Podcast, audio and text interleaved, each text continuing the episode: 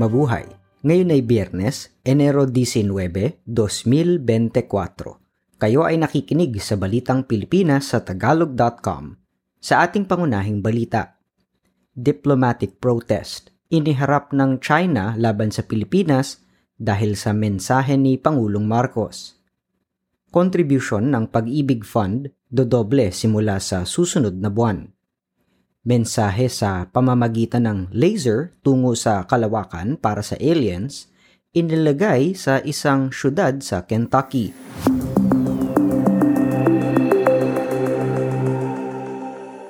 Nagharap ng diplomatic protest ang China sa Philippine Embassy sa Beijing sa mensahe ng pagbati ni Pangulong Ferdinand Marcos Jr. sa bagong leader ng Taiwan na si Dr. Lai Ching-te hiningi ng China ang responsableng paliwanag ng Pilipinas kasabay ng suhestyon ng tagapagsalita ng China Ministry of Foreign Affairs Mao Ning kay Marcos na magbasa pa upang mas magkaroon ng tamang pag-unawa sa issue kaugnay ng Taiwan. Sinabi naman ng Chinese Embassy sa Manila na seryosong nilabag ni Marcos ang One China Principle at isang akto ng pangingialam sa usaping panloob ng China na hindi katanggap-tanggap. Sa isang joint commitment ng Pilipinas sa China noong 1975, nangako ang bansa na susundin ang One China Principle.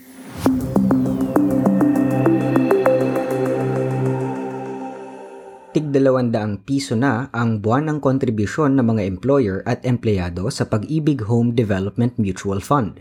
Sinabi ng pag-ibig na dodoble rin naman ang lahat ng benepisyo ng mga miyembro nito sa ilalim ng bagong buwan ng kontribusyon na magsisimula sa susunod na buwan. Ang maturity benefit o ang ipon ng 20 taon ay dodoble mula sa 87,000 piso tungong 174,000 piso. Magkakaroon din ng karagdagang 38 bilyong piso ang pag-ibig fund na makakatulong sa pagpapautang sa anumang pangangailangan o pabahay sa mga miyembro. Ilulunsad din ng pag-ibig ang Quick Loan kung saan sa pamamagitan lamang ng mobile phone ay makakautang ang miyembro ng pang-emergency ng hanggang 15,000 piso.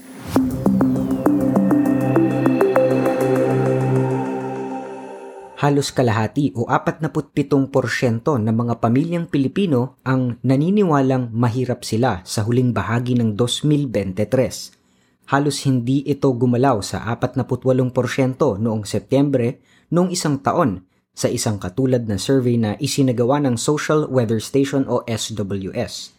Ito ay kumakatawan sa 13 milyong mahirap na pamilya. Ang mga sumagot naman na hindi sila mahirap ay 21%.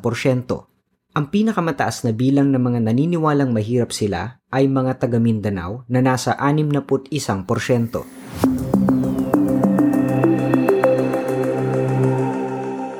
Mga ngailangan ng 73 bilyong piso para makapagpatayo ng post-harvest facilities upang maiwasan ang pagkabulok ng mais at bigas Sinabi ni Agriculture Secretary Francisco Chu Laurel Jr. na nasa 12.7% hanggang 15% ng produksyon ng bigas ang nawawala dahil sa kawalan ng mga post-harvest facilities. Sa cold storage naman para sa mga gulay na nasasayang din dahil hindi naiimbak ng maayos. May isang bilyong pisong budget na rito para sa itatayo sa Taguig City, Cordillera Administrative Region sa La Union o Benguet at sa Sariaya, Quezon.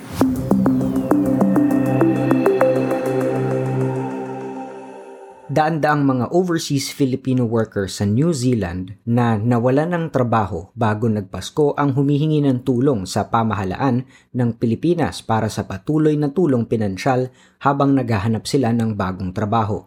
May pitong daan at dalawampung Pilipinong construction workers ang Nagulat nang malamang wala na silang trabaho noong Disyembre 20 at hanggang nang magpalit ang taon ay wala pa rin silang bagong trabaho at stranded sa ibang bansa. Ang mga manggagawa ay empleyado dati ng labor contractor na ELE Group at nakadestino sa kabuuan ng New Zealand. Bumagsak ang kumpanya at naging dahilan ng pagkatanggal ng mga daan-daang manggagawa nito. Samantala ang palitan ng dolyar sa piso nitong Enero 18 ay 55 piso at 84 na sentimo.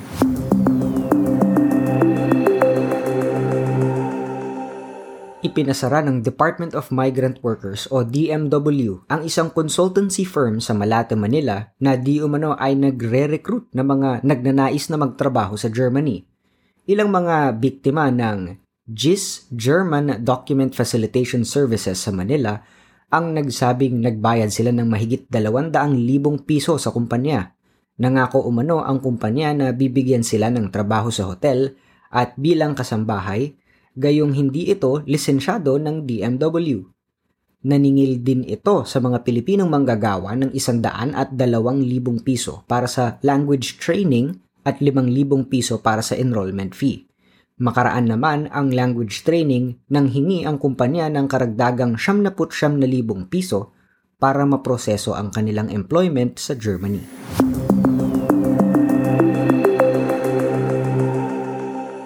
Sa trending na balita online, nag-viral ang larawan ng isang nanalo sa loto na ipinost ng Philippine Charity Sweepstakes Office o PCSO. Dahil halata ang pagka-edit nito, kinumpirma naman ni PCSO General Manager Melquides Robles sa isang pagdinig ng Senado na inedit nga ang larawan na inabutan ng tseke ang nanalo para sa seguridad ng nagwagi. Sinabi ni Robles na nagkaroon na kasi ng mga insidente noong nakaraan na ang mga nanalo ay nakikilala ng mga malalapit sa kanila dahil sa kanilang damit.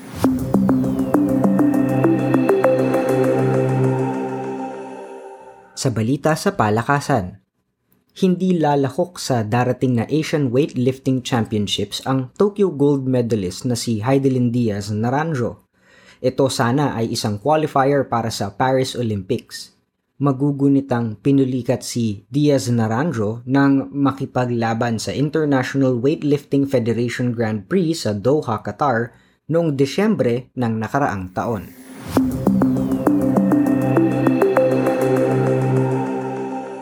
Sa balitang showbiz, dalawa pang kababatang Pilipina ang nakakuha ng pwesto sa final lineup ng binubuong Korean girl group na Eunice sa huling episode ng South Korean survival program na Universe Ticket, ang labing-anim na taong gulang na si Jelly Danka ang napiling ikaapat na miyembro ng grupo. Napili rin sa walong miyembrong grupo ang Filipina-Korean na si Jin Hyunju, 22 taong gulang. Una nang napili ang Pilipinang si Alicia Parmisano para maging kalahok ng grupo.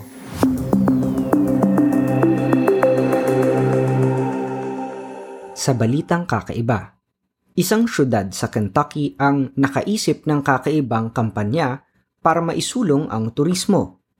Gumagamit ngayon ng infrared laser para ipadala ang kanilang mensahe sa kalawakan, ang Lexington Convention and Visitors Bureau upang imbitahan sa kanilang lugar ang mga extraterrestrial na biyahero.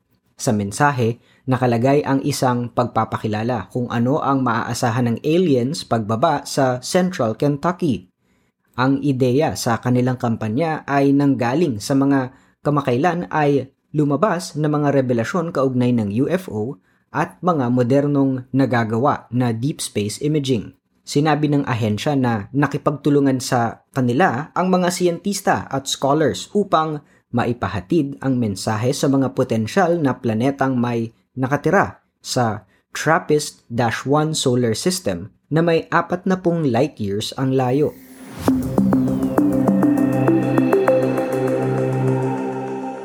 At yan ang kabuuan ng ating mga balita ngayong Enero 19, 2024 para sa tagalog.com. Basta sa balita, lagi kaming handa.